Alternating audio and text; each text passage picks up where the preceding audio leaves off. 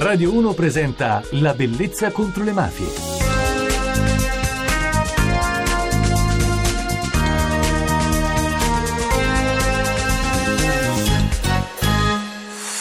Buonanotte e benvenuti da Francesca Barra alla bellezza contro le mafie. Quante sono le mafie nel mondo e quali le più potenti? Si legge nel libro di Francesco Forgione, giornalista e politico, che si intitola Mafia Export, che nessuna delle nostre istituzioni preposte al contrasto alle organizzazioni criminali, quali la DIA, la DDA e vari organi investigativi, esiste un programma e un lavoro di mappatura delle presenze e degli insediamenti delle nostre mafie nel mondo, né tantomeno esiste un organo che coordini e archivi in modo organico tutte le inchieste che riconducono le attività delle mafie all'estero. È una grave lacuna che però non pare impensierire le istituzioni e i governi, mentre sul fronte della pubblica opinione si moltiplicano gli interventi pubblici, i convegni, le interviste di magistrati, uomini politici, esponenti del governo sull'internazionalizzazione delle attività criminali e le mafie nell'era della globalizzazione e sono sempre più numerosi gli studi e i saggi sull'economia canaglia che si nutre della veicolazione e del riciclaggio dei capitali illeciti. È una grave lacuna, è proprio così.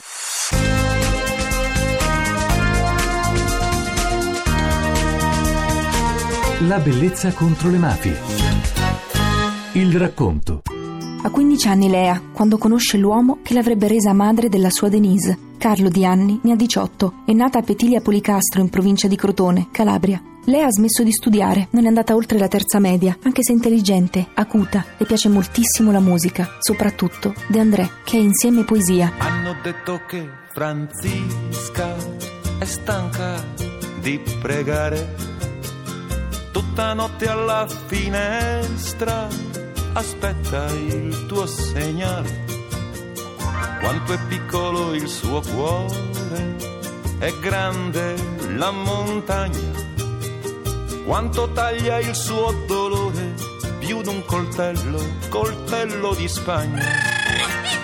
Tu bandito senza luna, senza stelle, senza fortuna questa notte dormirai col suo rosario stretto intorno al tuo fucile. E le piace il peppino impastato, lui sì che di bellezza sa parlare. Un bacione allora a tutti gli amici! Agli amici degli amici! E anche ai nemici, agli Anche ai nemici, sì, anche ai Gli nemici. amici e poi ancora agli amici. È un augurone, un Bacione augurone da Onda Pazza a da tutti qua, i candidati da perché tutti, tutti siano Gli eletti. schizzi di Onda Pazza. Noi ci auguriamo- Ciao a tutti da Radio Out. Onda Ciao ciao ciao. Ciao!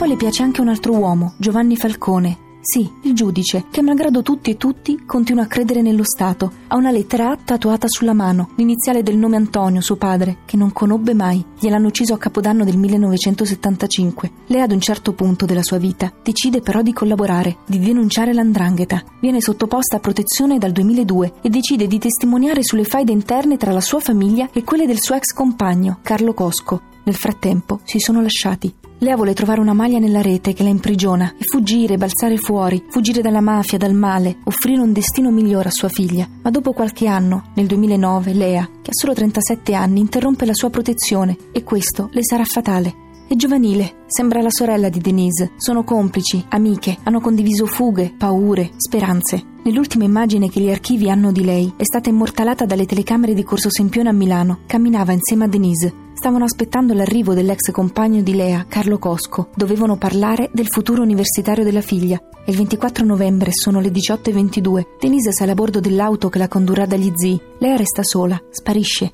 È stata uccisa in un capannone alla periferia di Milano e poi sciolta nell'acido in un terreno vicino Monza. 50 litri di acido per sciogliere il suo corpo. Lea doveva pagare con la vita la sua collaborazione, perché l'andrangheta non dimentica, non perdona, non è indulgente. Denise ha compiuto 18 anni, sa che suo padre Carlo ha ucciso sua madre, la donna in cui credeva, e la sua deposizione è stata decisiva per le condanne. Ha dimostrato quanto coraggio le nuove generazioni abbiano, quanto sia urgente che siano proprio le donne a proteggerne altre, affinché si freni questo spargimento di sangue. Oggi vive in una località protetta.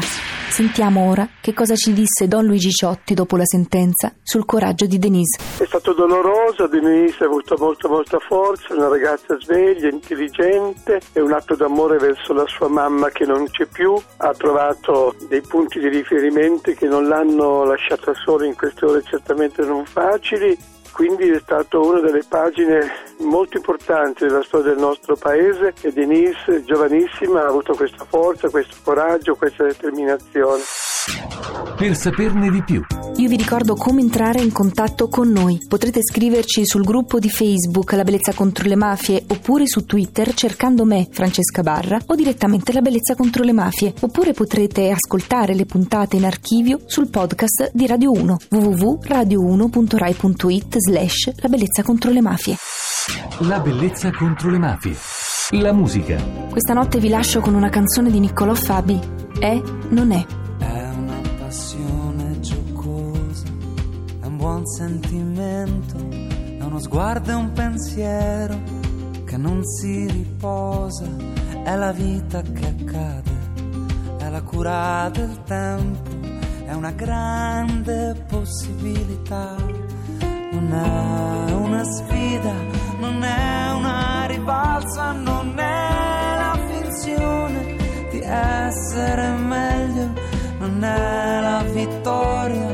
l'applauso del mondo di ciò che succede, il senso profondo.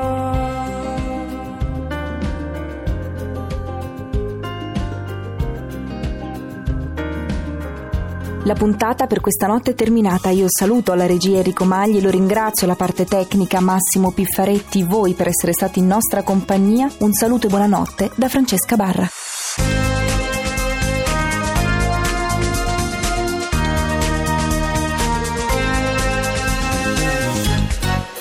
La bellezza contro le mafie.